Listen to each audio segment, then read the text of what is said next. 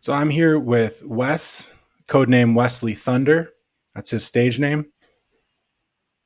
Um, professionally, well, we won't get into that. We're keeping his identity a secret. He is in the witness protection program, um, which, as you can imagine, would be very stressful. And he did put on some weight because of that, running from, you know, I won't say who he's running from because that would give it away. But um, he is wearing a Cleveland Browns shirt, so you know he's some sort of low life criminal. Um, that would have given it away either way. Anyways, I'm very happy to be here right. with my client, Wes. Wes uh, emailed me earlier today saying that he was having a recurring issue with anxiety that all kind of revolves around his weight loss efforts. So I was thinking about starting a podcast. Wes emailed me and I'm like, hey, let's do this. This wants to happen. So I asked Wes if he'd be willing to share this you know session whether it's a full hour long session or, or we do 15 20 30 minutes i don't know.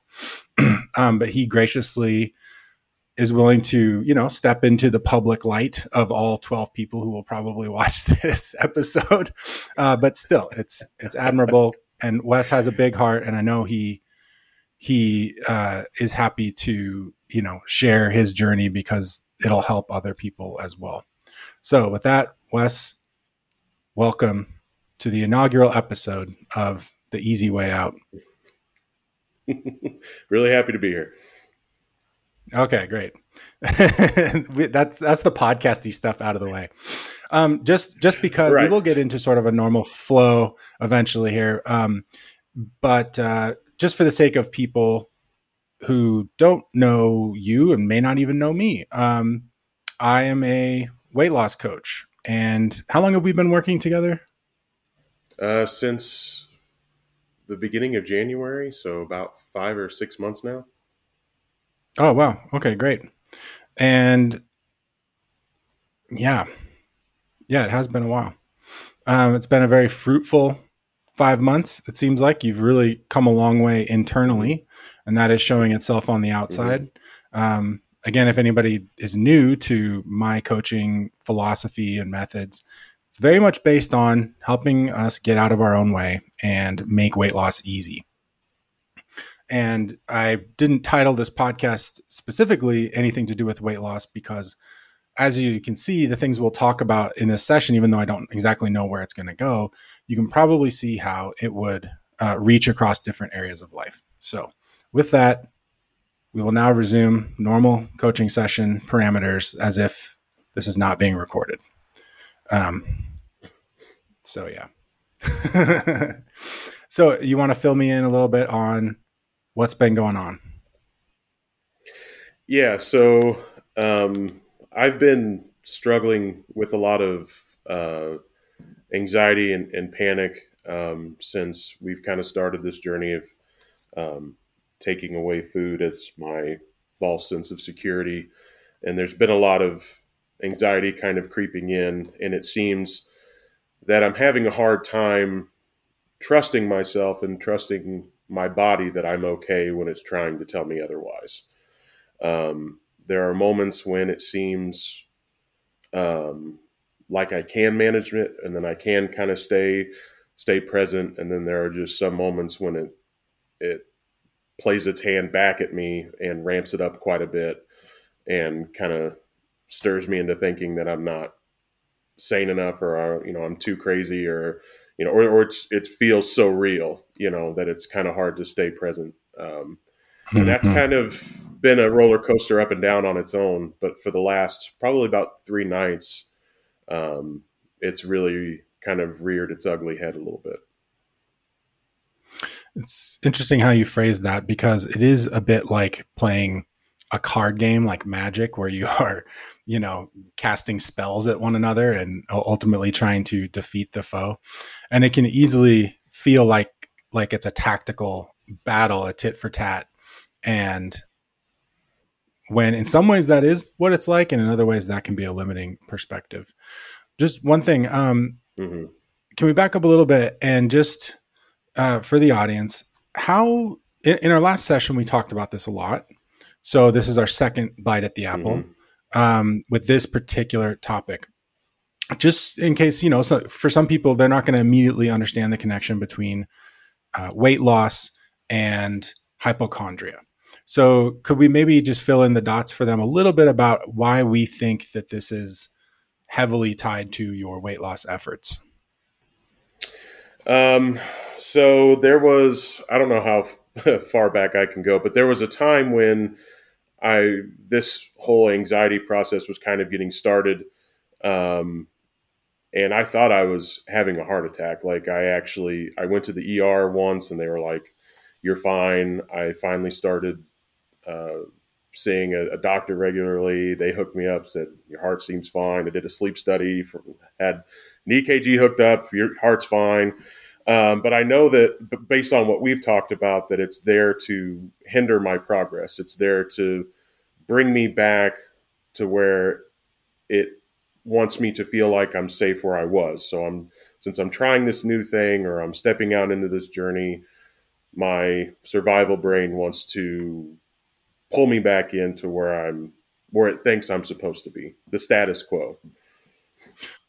The status quo, because uh, the survival brain always sees the status quo as preferable because we haven't died yet, so mm-hmm. it must be inherently preferable.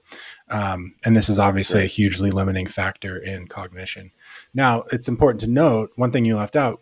Uh, one thing that helped me identify that this was related to weight loss is that when you were having these panic attacks, you were walking, correct?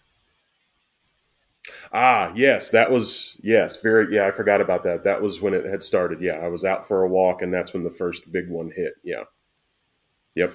Yeah, and walks aren't a super common thing for you. It's something where you're you're getting out of your comfort zone, so to speak, or especially were at mm-hmm. the time. Mm-hmm. Yep. Yeah, that's exactly right. Um, So, what were some big takeaways from our last session that you've been trying to employ?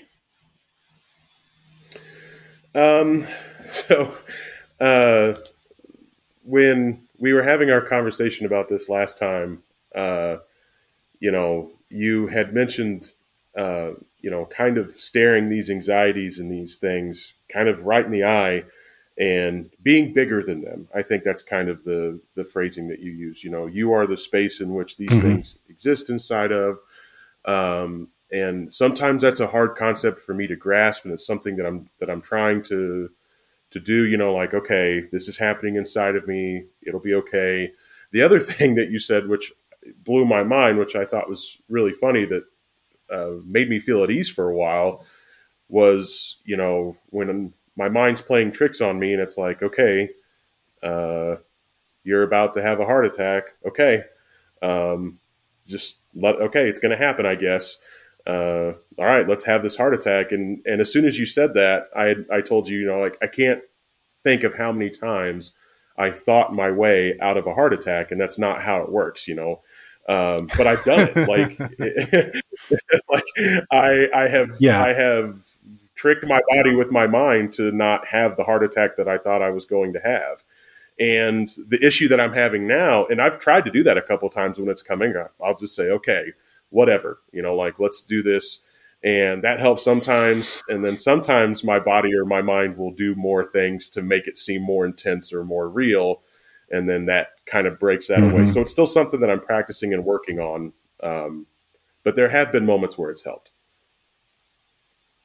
Yeah, and that's um, that's totally normal. I I know what you're talking about when you say sometimes when you face these things down, it just immediately um, takes the legs out from underneath it, and it's it's almost comical how fast it just all falls apart when you're just kind of shining a little bit of truth um, at the situation, and you see how rickety the logic and the just the thinking is behind these fears or our other idiosyncrasies and survival mechanisms. But other times, your your emotional state is, we'll say, triggered for lack of a better term. It's a it's a wildly overused term, but when I say that, I, I mean mm-hmm. we're talking about you know traumatic stress triggers where when we're not talking about oh you had a bad day at work and now you're traumatized at least that's what you're telling people on twitter we're talking about unprocessed right. childhood stuff, um, which we've both talked about. We know it's there um, for you. And when we get triggered, our our right side of our brain, certain emotional centers in that brain, um, where memory is processed to some extent. Um, it's also where a lot of our creativity and our imagination lies. So that's why it's kind of a, a hotbed for anxiety. Um, not only is it a place where we can imagine very doom and gloomy futures in, in granular detail, but it's also a place where we can call up memories. Not not necessarily just the you know the pictures and images and sounds and smells that we remember the sensations but but the embodied memory the memory of what it felt like to go through those things. Because that's ultimately the deeply the most deeply rooted artifact of those traumatic events is the unprocessed emotion about the event. Um, and because that exists in your mind presently when when that gets electrified, gets powered up, it anybody who who deals with PTSD um, knows that a flashback doesn't feel like a flashback. It doesn't feel like a memory. It feels like something that's happening right now. And so, as powerless as you ever felt in your entire life, that's what's coming up when you're feeling this way. Mm. Um, so it makes sense that you wouldn't have the um, analytical apparatus to pick that apart. But also, even if you did, um, when you're triggered, you you can't talk your way out of it because we're talking about a part of the brain that is upset, and this part of the brain evolved far before the um, emotional and the more evolved emotional part, our linguistic parts of our brain. And, you know, it's the part of our brain that we, it's the part of our brain that we share with, uh, you know, cold blooded lizards, right? It's the snake brain. Um, it's, that's where our fight or flight centers live. And yeah, so it's all, it's all intertwined. And when you're having a traumatic memory, it's not a memory it's an it's a present experience that you feel stuck in and you're also turning off a, you're, you're not turning it off your brain just turns off this part of your mind that senses and has a context of time specifically the duration of time so that's partly what's screwing with your brain is that not only are you feeling powerless like you're being waterboarded you know by hypochondria it feels like it'll never end. And that's a that's a key part of the traumatic memory that you know often gets overlooked is that feeling that no you can't just outlast this. You can't just breathe and, and wait for this to go away because this is endless or your experience of it is endless so um, that being said also your other cognitive centers like your sense of self your your executive function, your ability to see yourself and moderate your own actions, your linguistic center, so your ability to put your emotions into words and to be able to talk to yourself. These all get downregulated massively when these other centers are lit up like a Christmas tree. So it kind of makes you a little bit brain dead. And that's why trying to, you know, mind your way out of your feelings is no good for a number of reasons. So, partly what we're doing here is to try to use tools to make you more capable in those moments of steering yourself away from this emotional um, dysregulation and this these triggery events to be able to let them pass to be able to you know find emotional ways of being a context that can calm the situation down. Because the the best path into these things is through the emotional realm. But obviously that's the that's the hardest right? No one wants to hear that. But um, that's what you're experiencing when you when you see the reality because that's what it is that you are bigger than these emotions because you just have to be. You're the you're the context in which they were formed that they've lived and persisted in which they crop back up. So you're not trying to convince yourself of this. You're just trying to appreciate the reality of it. And so that's one advantage that we have is that this story is is manufacturing a story and it's trying to twist reality to make a point whereas we have reality on our side. So we don't have to produce a counter argument to these anxieties. We just have to let reality be present to as many parts of our mind as we can, especially the emotional mind. So that's a long winded way of saying that sometimes trying to, you know, like I said, mind your way out of this, like think your way out of these things, um, can just make it worse. If not, you know, certainly it doesn't always help, or we're not capable of doing it, or not always.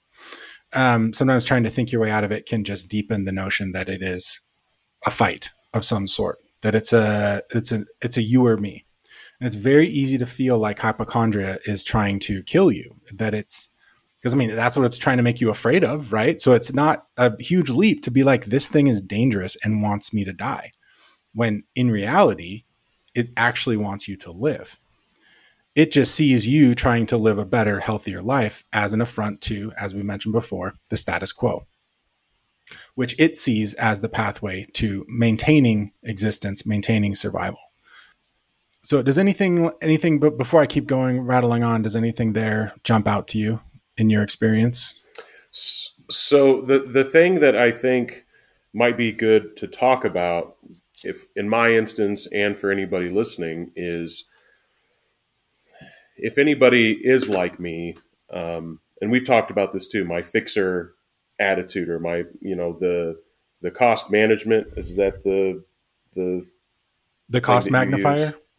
Cost magnifier yeah.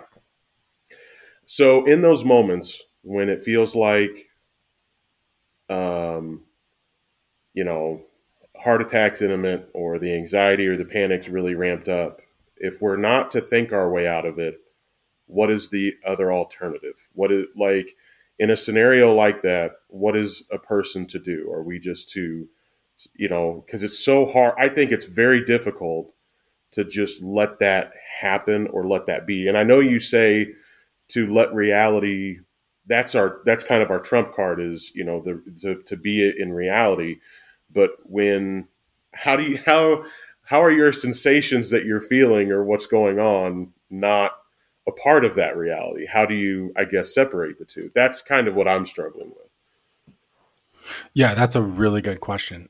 Because in a sense your emotions are real.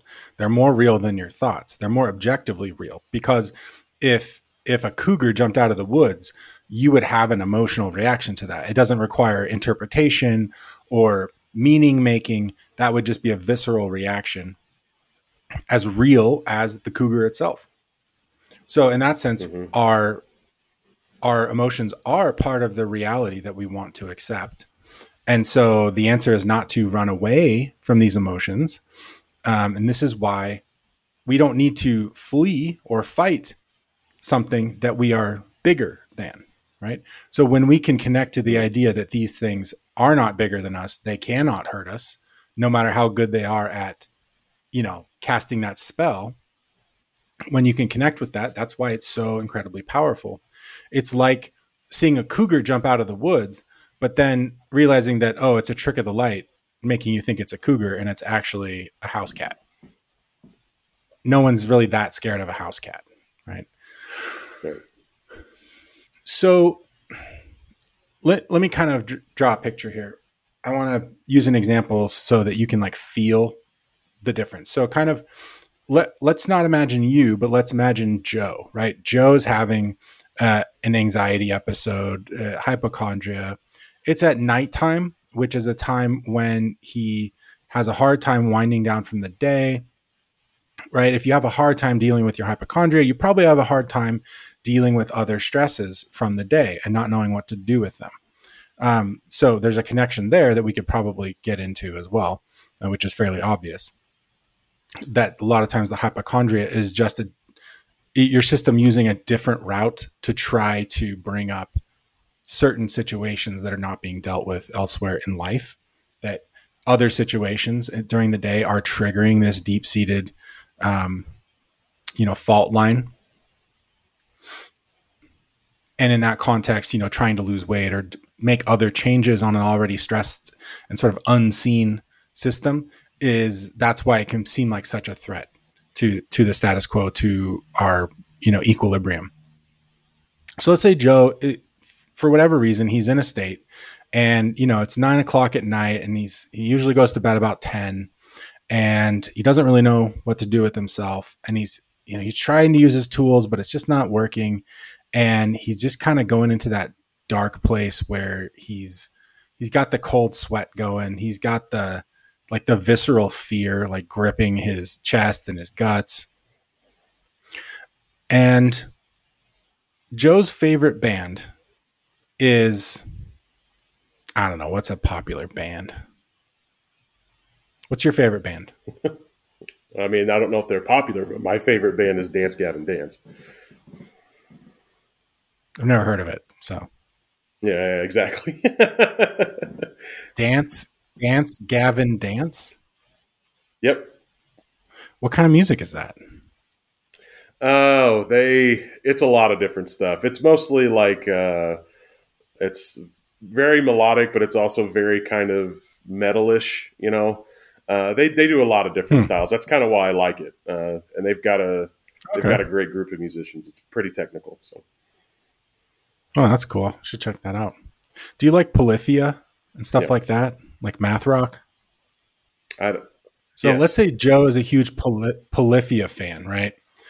What Tim Tim Henson? Oh, is that the whatever that he's the, he he looks like he's twelve, but he's just Asian and he's uh, aging very well, and he's actually like twenty eight. but he's a sick guitar player. So let's say Polyphia pulls up in their bus outside Joe's house at nine o'clock at night. You remember like back in the day those MTV things where like Metallica would show up at someone's house? You know, I remember they did that one time. And uh, so let's say this happens to, to Joe. The Polyphia tour bus breaks down outside his house, and they're like, hey, man, can we come hang out with you and jam for a bit? All of a sudden, his favorite band is in his living room, rocking out. Does Joe still deal with the hypochondria at that point?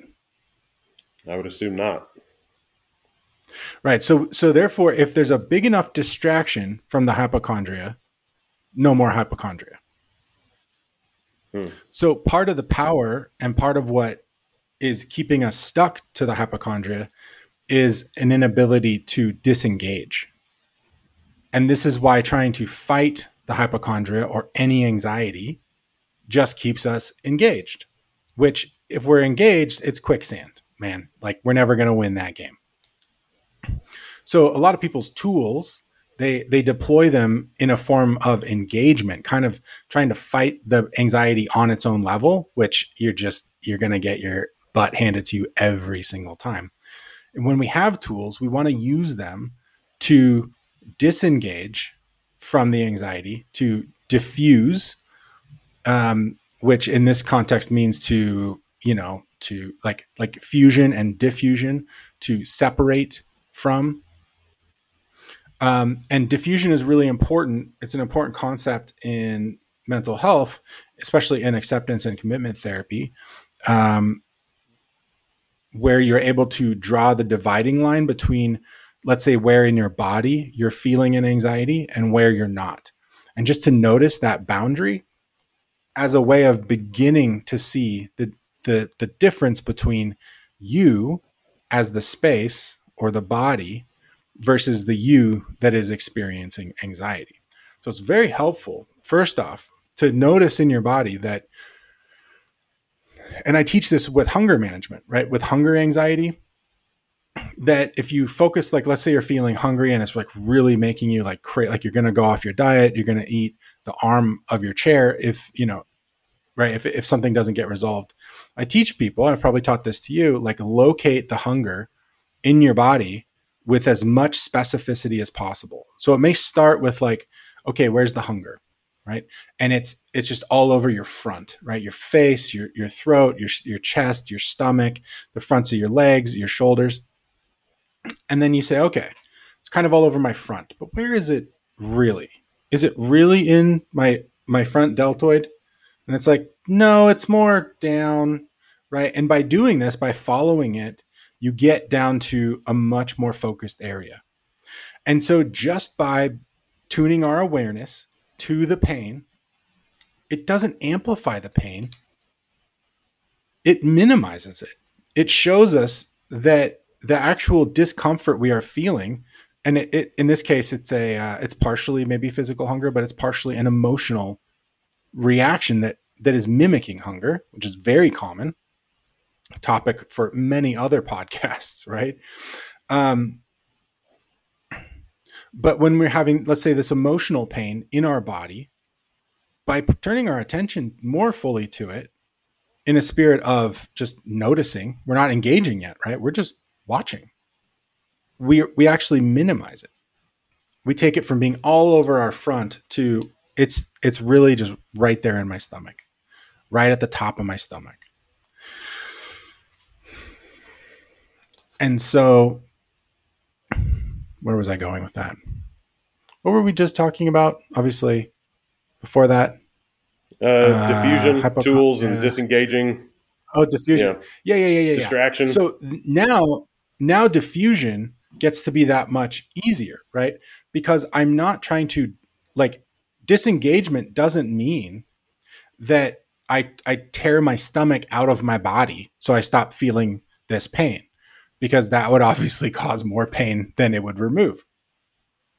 Disengagement is being able to be with the pain. And we've talked about this before when I tell you to be with certain emotions. We're getting here more into what that actually means, right? So by being with the pain, we actually minimize it. It allows us to sit with it in a space of compassion. And it, it allows us to draw that line between the pain we're feeling and us as the space. I, I'm not hurting. I'm not feeling this hunger in my entire body now. I just feel it in my stomach. And the more I'm willing to feel it where it is, the less I resi- the less I resist it, and the resistance is actually what was causing the referral pains all over the rest of my body. Those pains were real, but it was the pain of the whole front of my body trying to make my stomach stop hurting. A slight tension, right? Just trying to make an emotion go away. So this is why, you know, in Buddhism, they talked about, they talk about how, um, what is it? Uh, attachment is suffering. And I think that there's a lot of truth to that, especially in this line of work. I definitely tell people that resistance is suffering. Resi- resistance to reality is suffering. So, and again, this will point back to the effort of, you know, diffusing or dissolving the anxiety or stepping away from it. We'll bring it all back and bring all these threads together. Thank God for editing. I can edit all this out. Isn't that great? I can yeah, take a minute yeah, yeah. and just like let my brain coalesce. It's like the the Terminator, you know. It's like sometimes my brain is just like trying to do fifty things, and it's just little puddles of goo on the pavement. But then I, it, if I just let it, it will, you know, coalesce into um, a killing machine sent from the future. That's which right. is would be a Coach John without a solid brain. movie reference. yes. This Terminator is here to heal you, not kill you. That's right. That's um, right. So, right. So the, we're touching on a lot of really big topics like awareness. And, and so if you're listening to this and you're like, oh my God, I can't even keep up. What does that word mean? What does that word mean? You you you you define this other word, but in so doing, you brought up three other words that I want you to explain. Um, we can do that in due time um, and I'll give you ways to contact me at the end of the podcast. So I'm going to try to bring it back around. Bring it around, John. So yeah, that's that's one big note that I want you to think about in the, the coming week is notice where the hypochondria is in your body because it's not just the mental gymnastics you're going through to try to negotiate it or mitigate it. There's a physical aspect and the physical aspect is you're increasing your suffering by actually resisting the pain of the original anxiety, right?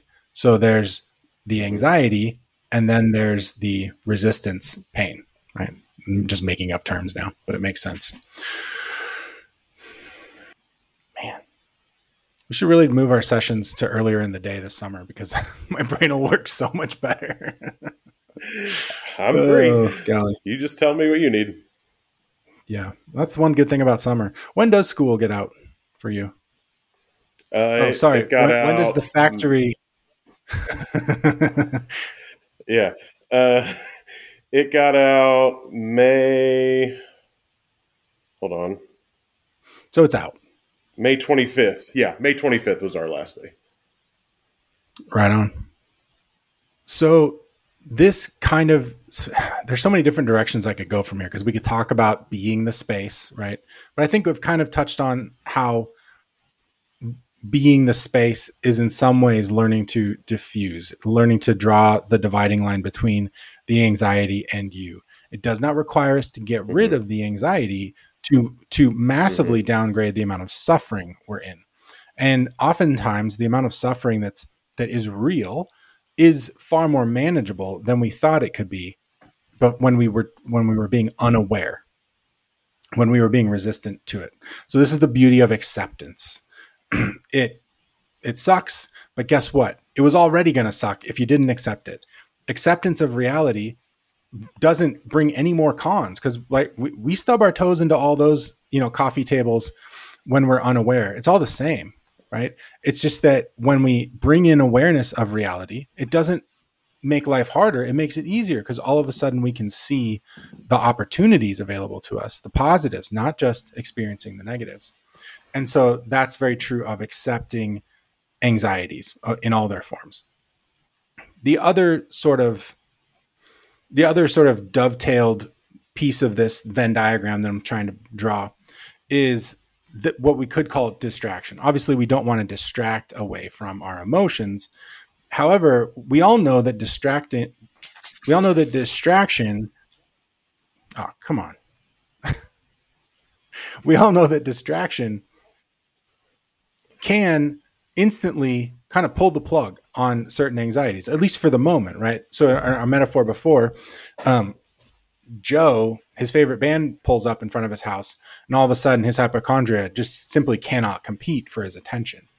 So obviously that's an extreme example but so how can joe disengage from the hypochondria in the same way without distracting from the emotion at its core? A big part of it is the minimization that comes with acceptance and and awareness and being with it another piece of it is non-engagement. Non what's the word? Like non-violence or like non yeah basically i'll just call it non-engagement. That's good enough. It's a policy of i'm not going to try to fight you. I'm going to walk away. So when when i was going through the worst of this in my own life and it pops up here and again um, i learned and it and it really made me kind of upset because I I'm I love having a plan. I love winning. I love I love competing, right? And I, I can so easily get sucked into a competition with these things. I wanna I wanna outduke them. But sometimes you know when it's getting toward the end of the day and my brain is just still it just I just cannot get it to to let go. I remind myself like, man, just shut it down. Just shut your brain off. Stop thinking and it is amazing how well that works. It's not easy, but the more you do it, the better you can get at it and the quicker you can get to that place of really quieting your brain down. So, this really helps us in accepting the emotion because the thoughts are not the emotions. And this is another really big concept when it comes to um, managing anxiety um, and especially managing a lot of the anxieties that pop up and derail people's weight loss efforts. So, by realizing that we are not our thoughts, right? We're, we're not our feelings and we're not our thoughts. But the thing about feelings is that, as we've discussed, they are more objectively real than the thoughts because the thoughts are all extrapolations of the real emotions. They're they're all the the interpretations of what these emotions mean right so a lot of these the thoughts that have to do with hypochondria is us trying to think our way out of the hypochondria. A lot of the hypochondria is our response to the anxiety. And our brain is trying to trying to convince for and against at the same time, which exhausts us. And we're literally like playing both sides of a chess game. And when when you can when you're in a competition with yourself, you can see the other guy's game plan. You can see what they're going to do and and they can still do it. It's it really drives home this delusion that you are these different beings that are at odds. And in some ways, you do have different aspects of your psyche that are trying to pursue good things in life very different ways in ways that are not compatible. However, the truth is, at its core, these entities are part of you. The part of you that wants to go for a walk and eat oatmeal and lose weight is the same you that wants you to think that you're going to have a heart attack so you'll stop going on walks and stop eating oatmeal and go back to eating pizza every night right and that we it serves to mention that, we talked about this a lot in the last session that hypochondria right what it's really trying to do is get you to think that you're going to die right? What's the point of all this? Does hypochondria ever actually kill anyone? No. It just convinces them momentarily that all is lost. Their future is doom what is the only logical reason to do that? To to make you think that it's simply not worth putting in any effort to make your life better. It is a form of, as I've mentioned before, the cost magnifier. It is trying to tell you that it is simply not worth any investment in your health because your health is a lost cause. You're you're investing in Enron. You know, like it's gone, man. Like that's no, no investment into that is gonna is gonna pay dividends when the truth could not be further from that. I want to kick it back to you for a minute. Um, is is any of this creating sort of a, a, a cohesive picture, or is it too much rambling and rabbit trailing? No, no, I no, I, I, think it's great. Um, the the thing that I don't think um, I've done specifically when it comes to disengaging i mean i i obviously the last couple nights haven't even really been able to disengage very much just because of how intense everything feels. But the specifically where it is locating it um, i think i've been able to get it to a, a bigger area kind of like how you said you know the front of your body as opposed to that. But to even sit down and think um, or even just stay I don't know, I guess relaxed is enough, you know, might be the way to go uh, to even find that, just locate it, center it. Um, that's something that I haven't really been able to do very much of, or at least think about.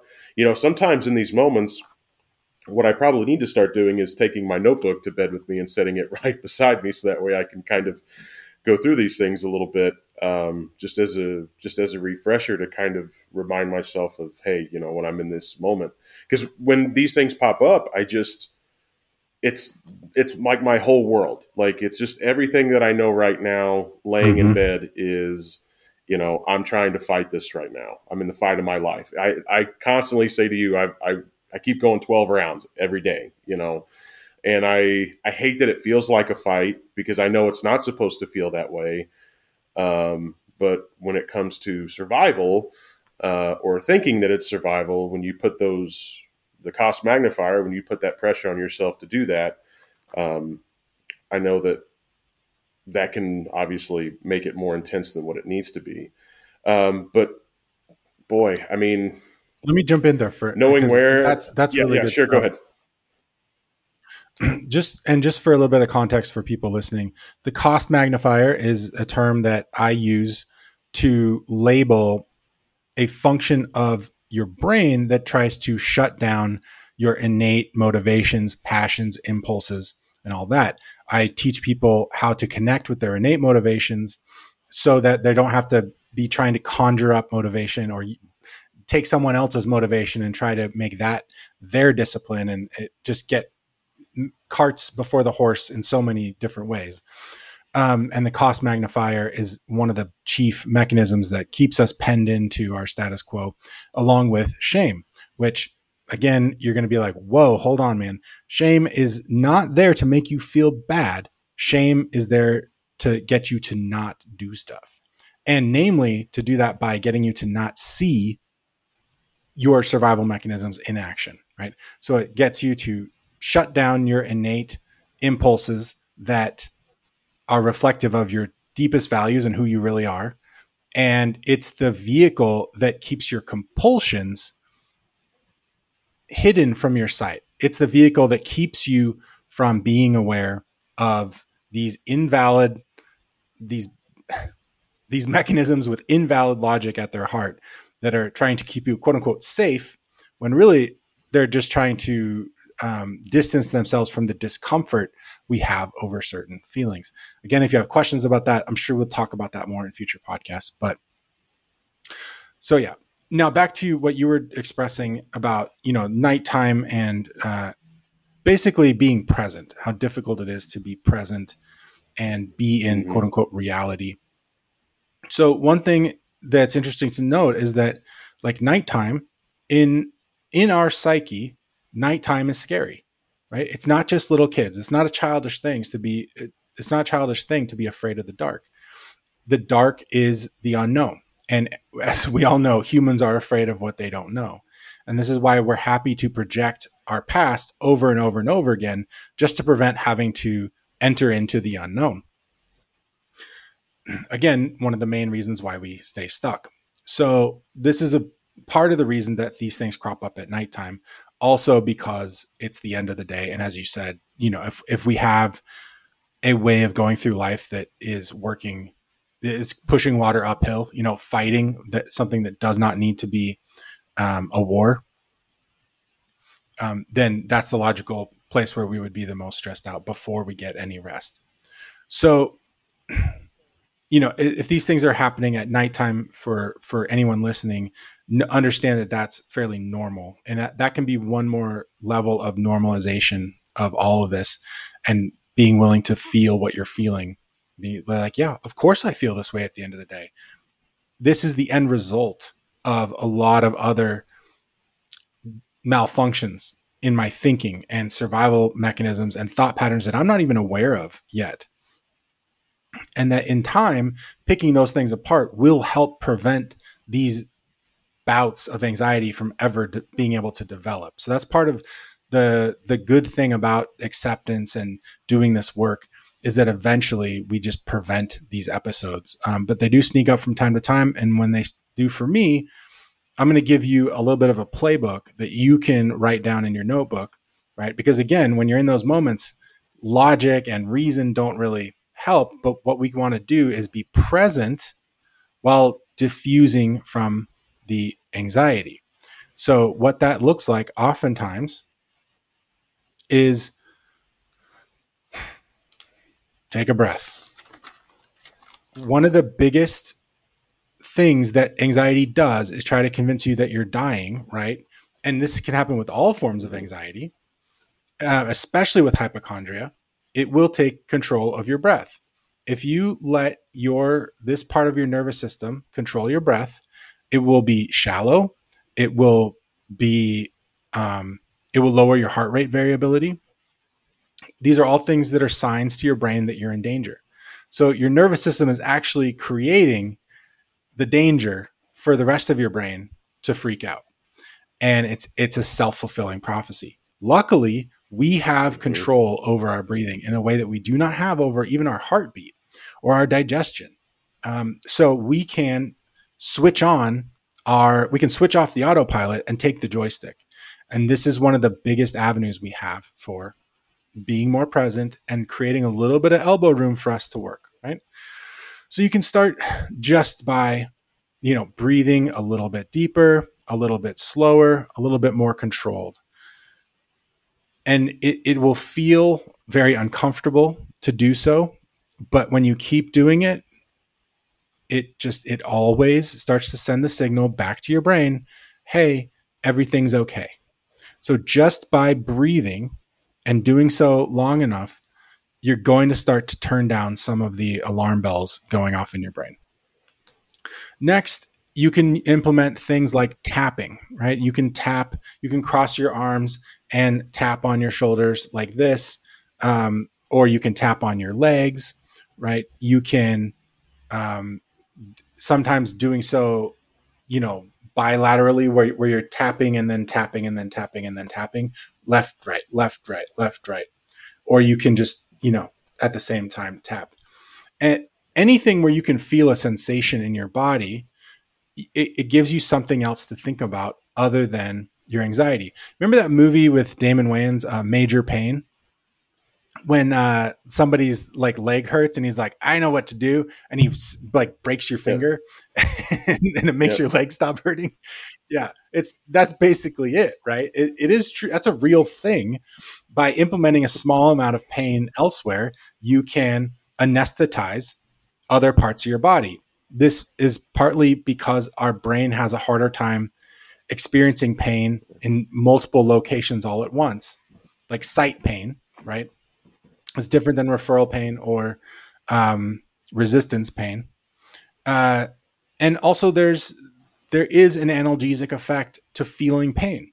This is why people will cut themselves. This is why people will harm themselves physically because it can kick off endorphins and and actually in, engage some of the brain's natural pain relief processes that can help mitigate emotional uh, pain or pain that's presenting physically in the body that is rooted fundamentally in in emotions. So um, yeah, pain can be an analgesic, a, a, pain reliever. It's it's incredible. Also, being scared can be a pain reliever. Feeling anxiety can kick up some of the um, adrenaline responses, and adrenaline is a numbing agent. If you've ever, been in a fist fight, you don't really feel the punches when you're in the middle of the fight usually, right? It's it's afterward when the when the adrenaline comes down, that's when you start to really feel the pain that was inflicted um, when you were, you know, in the heightened anxiety. So part of again, part of the reason anxiety habits, and they really are habits, they're, they're habitual ways of thinking that kind of end up painting us into a corner. Part of the reason we do them is that we get something out of them we can get good chemicals released by being depressed. There's a reason people listen to the blues, man. Like it's there's there are little treats that the rat inside of us can get by pressing these buttons. And if we're in dire enough straits, we will we will say, I want a dollar, even if I know it costs me eventually ten dollars. But I just want that dollar now. And this is what just leaves us in worse and worse situations, always choosing the momentary benefit over the you know medium short term long term um, what's the opposite of a benefit drawback so back to presence techniques another one i really like is to just f- screw my feet into the floor to really feel the carpet under my feet under my toes now for me one of the ways my ptsd manifests always has always well, not always will. I hope it goes away someday. Is that my feet are some level of numb always. And by trying to feel with my feet, trying to feel the carpet underneath my feet as best I can, um, it helps me feel literally grounded, right? So you can feel, if you're sitting down, feel the weight of your body s- sitting down in the chair or in the couch. Feel your back pressing against the back of the couch. Feel as much as you can in your physical space. Um, you know, this is why it we don't think of it this way, but a lot of times when you're distressed and you're you're hot and you get a popsicle or ice cold glass of water, partly what's so refreshing about that is that it is uh it's a form of pain relief. It's it's not literally cooling your body down so much that you are more comfortable. It's that your emotional experience of being super hot is somewhat relieved by intensely feeling the opposite sensation right? Does that make sense? Mm-hmm. so um, that and also uh, five things, right? You just literally open your eyes really wide, right? You can, oh, there's another thing. Take in your peripheral vision as much as you can, right? Because that's the opposite of the tunnel vision, is being able to see in your peripheral vision. And so you can combine this with another exercise called the five things, where it's, it's so incredibly simple it's so simple like it made me mad the first time i heard about it because i was like get the f out of here with this nonsense. I have real problems. I need real solutions. But this one is so sneaky good. You just look around your surroundings and you find five things five objects and you say them. So i would look around right now and i would say lapel mic cell phone notebook bloody knife heroin. I'm kidding. But um, I would just name these things, and it's a way of becoming more present to my physical, real surroundings rather than being solely lost to the spinning infinity that, that is the mind. Right. And it's a way of grabbing a tree branch on firm ground to prevent ourselves from just getting sucked into the quicksand. It doesn't it usually doesn't like yank us out of the quicksand, but it can anchor us and give us a little bit of leverage with which to work. Right. So these are all tools, and there's many other tools out there. Um, probably you know, far more than I've mentioned here, but these are ones that I use and that I recommend to people to get into the moment, to get into the present, to get into physical reality.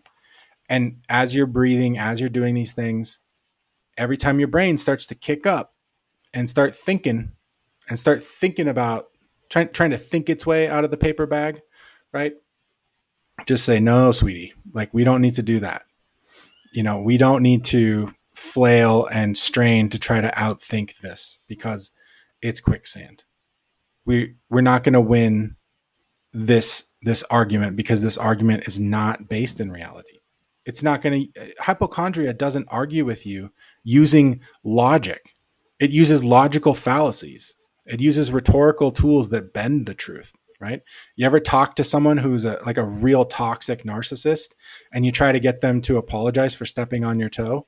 Man, they'll just go through the laundry list of gaslighting and victim blaming, and they, they will do every single thing possible to twist the reality, which is, hey, man, you stepped on my toe. You should say sorry. You should show some like some acknowledgement of that you you know hurt me. Um, but people if they want to can sit in this zone of refusal to accept reality. And in that refusal they produce these wild but very effective rhetorical devices that are are false. They are logical fallacies and yet they can be so very effective. But this is the essence of propaganda. This is the essence of brainwashing, right? Stuff that kind of makes you go, well, I guess you're right, but it's not valid logic. It's not actually it's it's not fighting fair. And so that's what we have to remember is that we we're going in with like good intentions, ready to square up in the middle of the ring, you know, according to Marquis of Kingsbury rules, you know, nothing below the belt, no clashing of heads, right? And the other guy is fighting dirty, D- does not consider that there's a, a rule book whatsoever. And this is why I titled this podcast The Easy Way Out. Because in that situation, if we try to play by the rules, we lose. We lose every single time and and that opponent will get us to try to win the hard way where it's not playing by the rules but we have to play by these rules. And this is why we often end up at a disadvantage. If we are willing not not to cheat right? But to, it feels that way to make things easy. What's the easiest way to deal with your hypochondria? This is why i said just tell it okay i'm having a heart attack. Mm-hmm. Okay. Mm-hmm. Okay. What what am I doing? I'm not resisting. I'm I'm right. saying, listen, the more you get me to push against you, the more you're getting me to reify you. to actually make you Mhm. real, even though you're not. So that's what we're doing. And that's what we're getting back to.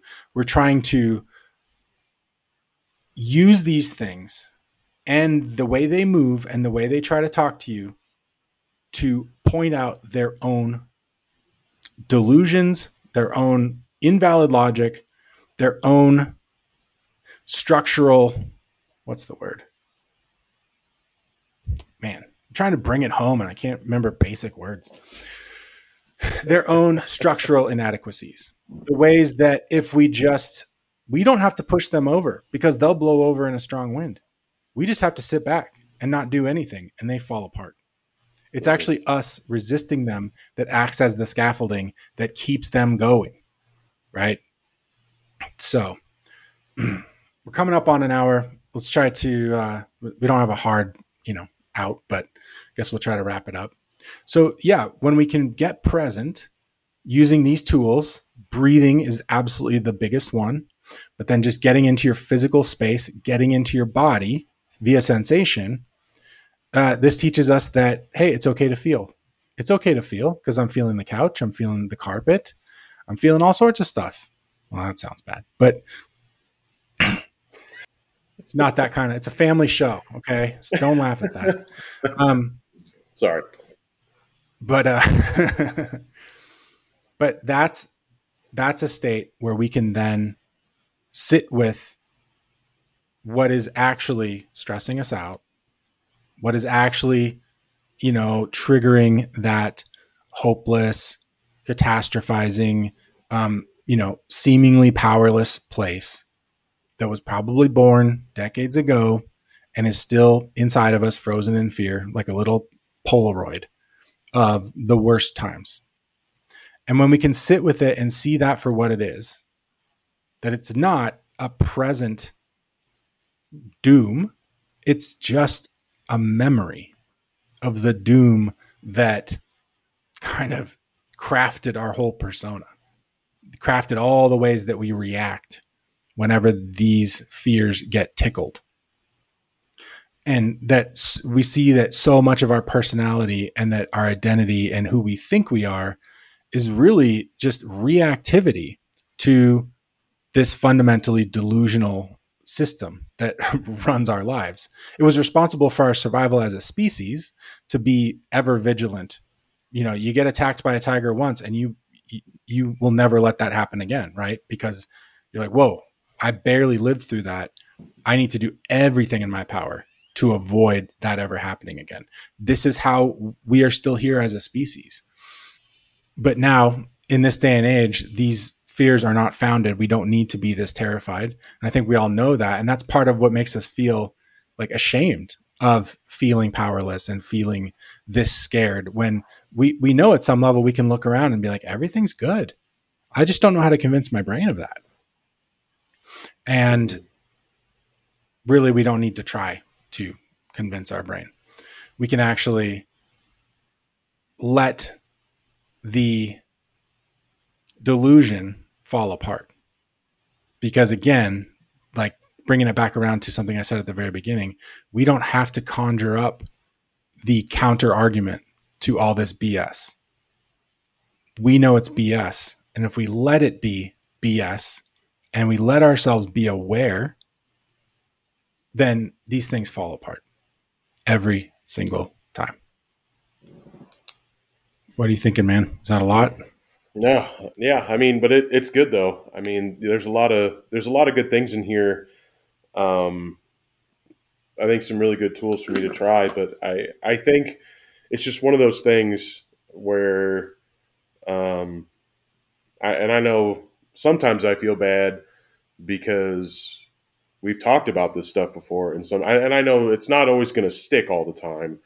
Um, but I just feel like there are some things that need to be reiterated with me quite a bit. And then some more tools as well. You know like i in those moments i feel like I, I know what i'm supposed to do but sometimes it just feels a little bit well not a little bit but really difficult or impossible to to be in the room or to be you know uh, to be present. Um, and i i've noticed that breathing is a huge thing with me. Um, and even in those moments, like I have, um, I have a smartwatch that has a breathing thing on it, and I can do a three minute breathing cycle. And I've used that before, but why? Awesome. Laying in the bed, you know, when I don't, when I'm sitting there having a freak out, you know, I just, I can't seem to be in control um, or present. I guess maybe that's a better way to to put it. Uh, to remember, okay, you know, let's step outside of this arena for a little bit. You know, I'm not going to engage. I'm not going to do this. We're just going to find, you know, different ways to kind of deal with this. Um, so I'm really looking forward to trying these things, and and I think that I I really do think that they'll help. Um, but there are just sometimes I feel like hearing it again, and I'm sure you'll probably have to tell me again somewhere down the road as well. I hope not. Um, but hearing these things, Uh, no, you know, time I and time absolutely again, will. Here's the thing. Sorry, we got a little bit of a delay. I'm not trying to talk over you. yeah, no, no, you're good. You're But uh listen, if I have to explain this to you less than 20 times, you, you will be you will set the world record for learning something as a human being. We have to hear things over and over and over again. Here's the thing anxiety makes you dumb. I, I laugh about this all the time. You know, I, I don't say that in like a mean way, but I, I just laugh because I have, as I, whenever I come out of different levels of, you know, delusion that run my life, I all of a sudden have these great ideas and I'm just like, whoa, that's amazing. Whoa, I just blew my own mind with what a great, you know, business idea this was. And it's something basic like buy low, sell high, supply, demand. and I'm just like, wait, this is really simple. Why does this feel like an earth-shattering epiphany to me? It's like, well, because you you're coming out of the uh you know, you're you're clearing out the cobwebs and you're actually letting your brain work because so much of your ability to think is suppressed by anxiety which is another reason why trying to rationalize our way out of these things isn't very helpful because we are at our weakest point rationally when we most need you know uh, that tool. So no i mean it, and this is the other thing with anybody listening to, listening to this forget the word failure. Failure is not an operative concept anymore. We are human beings. We i come back to this one a lot but imagine you're watching a baby learning how to walk. Imagine if the baby tried to like stand up twice and fell down and then turned to you and was like oh man wes i'm sorry you had to see that. Um, hopefully you won't have to see me fail again. You'd be like what no you're a baby trying to learn how to walk you're doing something you've never done before. What are you nuts? That's awful. No you're fine. This is part of the process. We would all tell that baby things that you couldn't pay us enough money in the world to tell ourselves. This process it's okay to try and fall down and you know deal with with things that pop up the best you can and then be like i think ah, man i so and so told me what to do but i can't seem to think of what it is right and oftentimes that can just help keep our brains like racing because we're trying to remember the game plan and that's what that's what's so beautiful about just sort of shutting your mind off is that, that that's when I do all the time, right? Because I'm the man with the plan, right? I got all these tools inside. I, I forget how many tools I have, right? That's one thing I like about coaching is I'm like, oh yeah, I actually know stuff, you know, like I actually have some useful stuff in my brain that I can't seem to access when I need it. But um, where was I going with that? Oh, but yeah, it, trying to be successful with these things is an added pressure that is the hard way. Let's take the easy way, which is I don't have to get this right. There is no, this isn't a pass fail test. This is me experiencing emotions. And the more that that just gets to be okay, the less we're going to experience anxiety, right? Anxiety is basically, I'm not okay with this. And so much of the opposite of anxiety oftentimes is acceptance, not, you know, deep and abiding peace you often get feelings of peace via accepting what is uncomfortable. You don't get comfort or peace by pursuing them. I think that's a C.S. Lewis quote. So, yeah.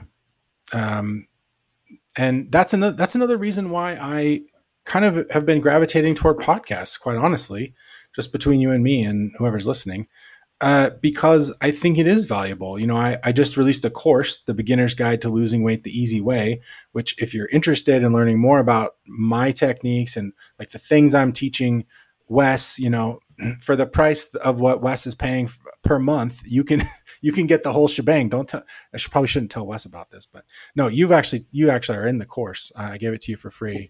yeah. Um. Right. Uh, how's that going? What? How far in into it are you? Uh, I, well, Brittany and I, um, we're kind of tag teaming it a little bit. She's in the the June challenge too. Um, we're kind of, I think we're on the fourth or fifth lesson right now. Um, and it's actually been been really really nice. Uh, it's something that her and I, since we since she's a teacher as well, we both have the summers off.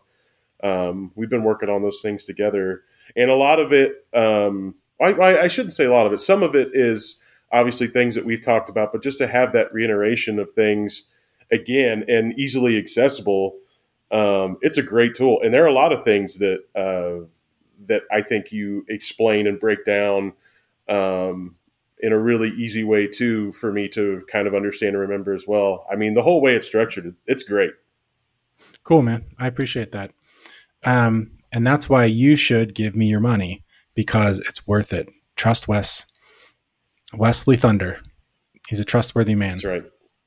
Um, no, but I appreciate that, man, and it's good to hear. Um, because what's cool about it is like part part of the reason I gave it to um, all my current clients is you know just because I'm a nice guy, but also because um, when we're doing coaching, we're we're kind of following the breadcrumbs that you lay down, your experience, your particular issues, right? So I tailor what I teach you and and where we go in this process to you know your particular assortment of you know issues for lack of a better term right?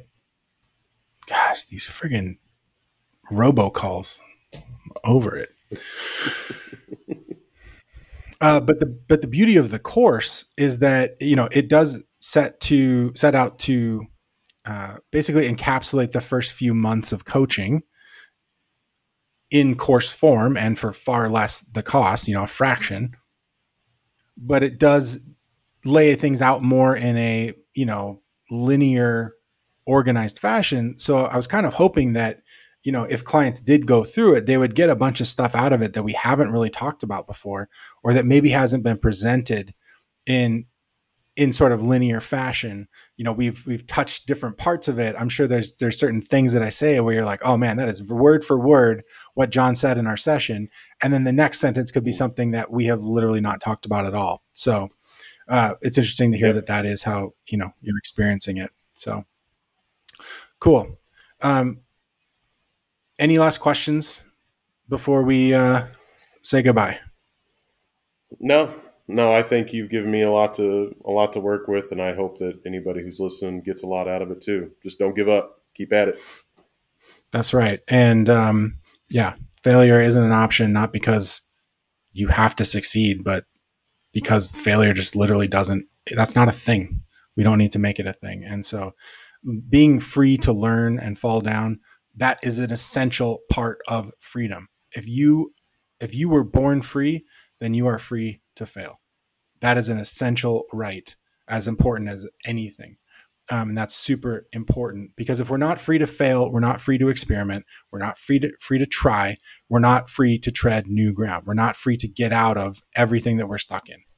So the ability to fail, if you want to phrase it that way, is the exact same thing as the ability to change your life and set out in a new direction. So, Wes, Wes Thunder, Wesley Thunder, codename Thunder. um, thank you for being so vulnerable and being willing to like share. You know, this this is incredibly hard stuff to go through, but you know, it's uh, very commendable that you're willing to, you know, get in the hot seat and be the first guinea pig. Um, I had a feeling that this could provide like really amazing content for people to be able to get a window into like a, a coaching session. Obviously, I would like to think that our coaching sessions are a little bit more where you get to talk.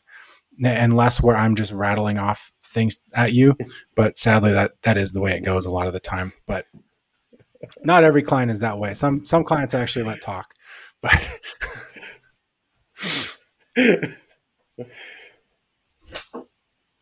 but uh, yeah, you you like it. I do, I do. It's always extremely helpful. Right on, man. Well, I will let you go. Um, thank you very much, and we will talk to you soon. All right.